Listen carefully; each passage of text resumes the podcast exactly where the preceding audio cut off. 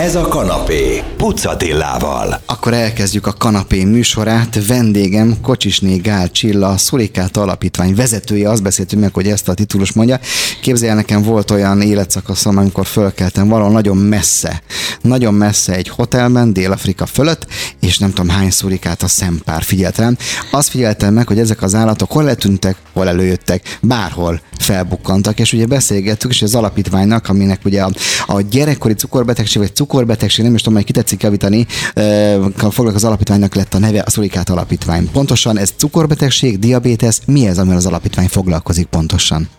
Mi szeretjük a gyermekkori vagy egyes típusú cukorbetegséget diabétesznek nevezni nagyon fontos oka van, egy, ez a, a legfontosabb oka az az, hogy elkülönítsük a felnőttkori vagy kettes típusú cukorbetegségtől. Ez két különböző betegség, egészen mások az okai.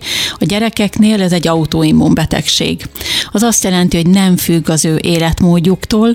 Egyszer, egy pillanatban a szervezetük ö, rosszul működik, saját maga ellen fordul, és az ők is inzulin termelő béta sejtjeiket elkezdi pusztítani, mint hogyha az egy, egy baktérium vagy egy vírus, tehát egy ellenség lenne, és ez a folyamat mindaddig tart, ameddig béta sejtet talál, és ezzel megszűnik a gyerek szervezetében az inzulin termelés. Ennek van valami kiváltók ebben a korban, hogy ez csak hirtelen egyszer csak megtörténhet bármelyik gyerekkel? Sajnos bármelyik gyerekkel megtörténhet, és a tudomány, az orvos tudomány ebben a pillanatban nem tudja megmondani, hogy mi az a kiváltó ok, vagy mik azok az okok, amiknek az együttes megjelenésével ez a betegség elindul a szervezetben. Ugye annyi személyes hangvitelt engedje meg, hogy bevigyek, hogy ugye ön is volt egy civil szakmája, és azért is lett, azért beszélgettünk most, mert ön is ugye érintett. Ön mit vett észre annak idején a kislányán, és hány éves volt akkoriban a kislány? Milyen tünetekkel jár ez az egész? Nagyon tipikus tünetei vannak akkor, hogyha ezt az ember ismeri. Hogyha tudja, hogy ezek mögött a nagyon enyhe, olyan barátságos jelek mögött egy nagyon súlyos és gyors beavatkozást igénylő betegség van. Ön ismerte, vagy, vagy hogy, hogy, hogy jött rá? Én sajnos nem ismertem föl, mert nem is hallottam erről a betegségről. Uh-huh. Nagyon-nagyon sokat kezdett inni a kislányom, még a húsleveshez is vizet ivott furcsálottam, de hát annak örültem, hogy végre többet iszik. És na, rengeteget járt vécére. Hát ezt pedig logikusnak gondoltam, uh-huh. hogyha sokat iszik, akkor nyilvánvalóan vécére is sokat kell járnia. Fáradt is volt, ez belefér egy kis óvodásnak, elfárad, az év közben voltunk, túl a karácsonyon, januárban, hát ez, ez tényleg egy, egy olyan időszak, és azt pedig nem is vettem észre, hogy közben nagyon gyorsan fogyott. De ez az a négy tünet, amit hogyha a szülők a gyermekükön észrevesznek, akkor nagyon-nagyon valószínű, hogy ott a háttérben az egyes típusú diabétesz van. Akkor nagyon nagy munkája az alapítványnak, hogy ezt a szülők felé eljuttassák. Ugye születik egy apróság egy családba, ő a szemefénye az egész családnak, mindenki őt nézi, és lehet, hogy ezeket a tüneteket, ha nincs a megfelelő csatorna, ami, ami sugározza feléjük, hogy ho-ho, vigyázz, sokat iszik, sokat pisil, elfárad, lefogy, akkor igazából ez lett az alapítványnak munkája, a figyelemfelhívás a legelső. Így van, a saját személyes élményem az, hogy én ezzel nem találkoztam, holott két gyermekes édesanyja vagyok, és már a második gyermekem, mert neveltem, amikor nem jött velem szembe ez az információ sehol. A kettes típusú felnőttkori cukorbetegségről én is rengeteget tudtam, sőt ez engem félrevezetett, és azt az érzetet keltette bennem, hogy a cukorbetegség az egy olyan betegség, ami a gyerekeket egyáltalán nem érintheti, különösen nem érintheti az én nagyon vékony testalkatú gyermekemet, akit próbáltam a lehető legegészségesebben étkeztetni, és azt is el tudom mondani, hogy ő gyakorlatilag csokoládét, cukrot nem is evett a cukorbetegségének a diagnózisáig. Ugye nagyon vékony gyereket azért teszed mondani, mert a, a cukorbetegség a felnőttkori, az gyakran jár elhízással, és innen folytatjuk egy nagyon fontos témával, hogyha a kisgyermekes szülők mindenképpen maradjanak a rádió mellett. Zenélünk, aztán folytatjuk Kocsisné Gál Csillával, a Szurikát Alapítvány vezető, vezetőjével a nagyon fontos beszélgetést. Ez a kanapé, Pucatillával. Folytatjuk a beszélgetést Kocsisné Gál Csillával, a Szurikát Alapítvány vezetőjével. A zene alatt beszélgetünk, hogy van még egy jel, ami ugye nem szokványos. Tessék elmondani, mi ez a jel a felsorolt már négy mellett? Az, hogy bepisil a gyerek, vagy nagyon pici babák esetében túlcsordul az ő pelenkája. Ha nem változtattunk a, a pelenkának a fajtáján, ennek ellenére ö, az éjszaka közepén vagy reggelre azt tapasztaljuk, hogy teljesen eláztatta a pici babánk az ágyát, az autóülés átnedvesedik, és akár egy általános iskolás nyolcadikos, hetedikes, de még egy gimnazista is egyszer-egyszer bepisil, vagy egy olyan óvodás, aki ed, akinek eddig már szilárd volt a vizelettartása, most mégis egy-egy reggelre bepisil. Mhm. Hány éves korban jelentkezhet ez, és mennyire gyakori? Van-e olyan kimutatásuk, hogy ezer vagy tízezer gyermekből hányan esnek áldozatul ennek a betegségnek? 600 gyerekből egy válik a 18 éves kora ö, alatt dia, egyes típusú diabéteszessé. Nagyon-nagyon korán jelentkezhet ez a betegség. Egy hat hónapos csecsemő is lehet sajnos egyes típusú diabéteses, nem ezzel születnek a gyerekek, tehát ez kialakul ez a betegség náluk. Ezek a tünetek, sokat iszik, sokat pisil, fárad, fogy, jelzik, hogy ott van ez a betegség a háttérben, ez már akár egy éve, másfél éve is ott dolgozhat az ő kis szervezetében. Amikor ezek a tünetek jelentkeznek, akkor már az inzulin termelő sejteknek a 80-90 százaléka már nem működik. Az egy hat hónapos gyermeknél ezt nehezebb észrevenni, aki még csak anyatejet iszik, nem? Így van, ráadásul erre senki nem gondolna hogy itt diabétesz van a, van a háttérben, illetve hogyha ez a gyerek első baba, amikor a szülő még annyira tapasztalatlan, hogy nem tudja, hogy mi az, ami normális, és mi az, amire ugrania kell azonnal egy gyereknél, ez sajnos nagyon nagy veszélyt jelent, és a három év alatti diabéteses gyerekeknél a súlyos állapotban diagnosztizálásra kerülés az egy nagyon-nagyon nagy probléma Magyarországon. Beszélünk el arról, hogy ha ne adj Isten nem fedezik fel egy hat hónapos vagy egy éves gyereknél, akkor, akkor mi történhet azzal a kis emberrel? Hát egyrészt a, ezeket a bizonyos enyhe tüneteket, amiket már elsoroltam, ezeket súlyos tünetek fogják követni, nagyon fog fájni a gyereknek a hasa, hányni fog, furcsán fog lélegezni, zavartan fog viselkedni, majd egy idő múlva egy ilyen éber kómaszerű állapotba kerül, amikor így elfekszik, ugyan tudunk vele kommunikálni, de ő maga már nem kezdeményez, és sajnos kómába is eshetnek a gyerekek, és kezelés nélkül meghalhatnak. Mm. Magyarországon szerencsére nincs nincs ilyen gyerek, tehát nem tudjuk ezt, szerencsére nincs ilyen probléma, de az nagy probléma, hogy a gyerekeknek több mint a 30%-a a súlyos életveszélyes állapotban kerül csak diagnosztizálásra. Akkor nagyon fontos itt, itt is a korai felismerés, és nem a prevenció, mert ugye ezt már nem tudom megelőzni, hanem akkor a, a korai kezelés, vagy hogy hívják ezt a szakaszt, amikor a korai, időben valaki észreveszi. A korai felismerés, tehát amikor tapasztalja a szülő, hogy sokat iszik, sokat pisil, fáradt, fogy a gyereke, és ez napról napra fokozódik, akkor mi azt mondjuk, hogy még aznap, de legkésőbb másnap induljon el a házi gyermekorvosához az egyes típusú diabétesznek a gyanújával.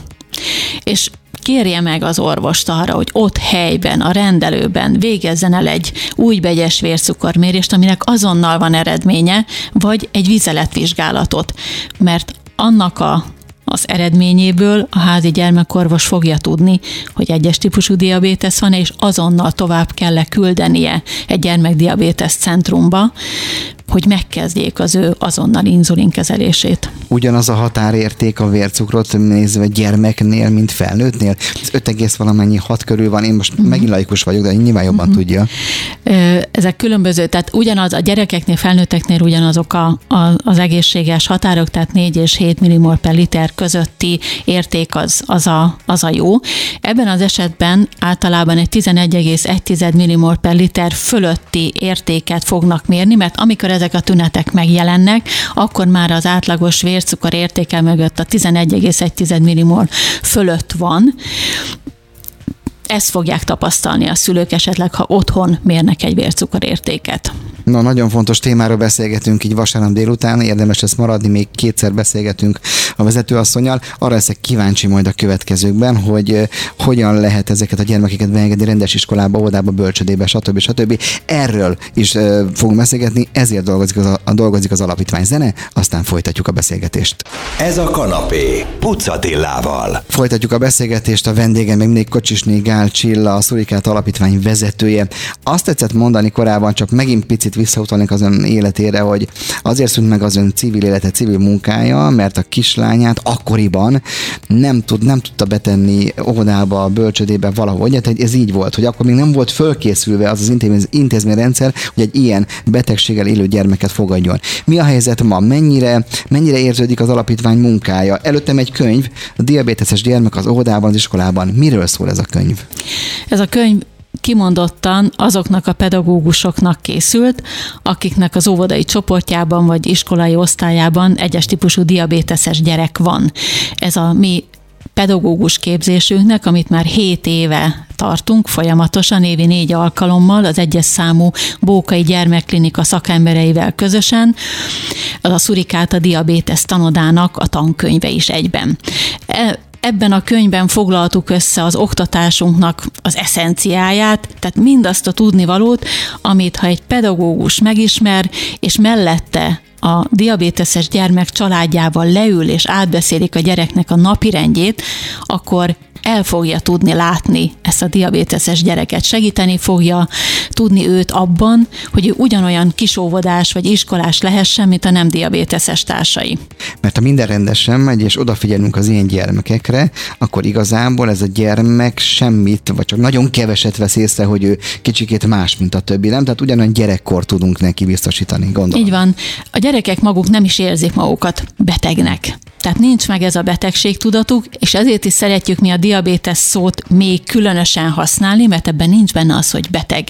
Azt mondja, hogy én diabéteses vagyok, az egy állapot. az egy állapot. Így van, tehát ez sok minden olyan dolog van, amit el tud mondani magáról a gyerek, azt tudja mondani, hogy ügyesen gitározok, nagyon szépen rajzolok, és én vagyok az, aki a legnagyobbat tud ugratni, mondjuk a kis biciklimmel.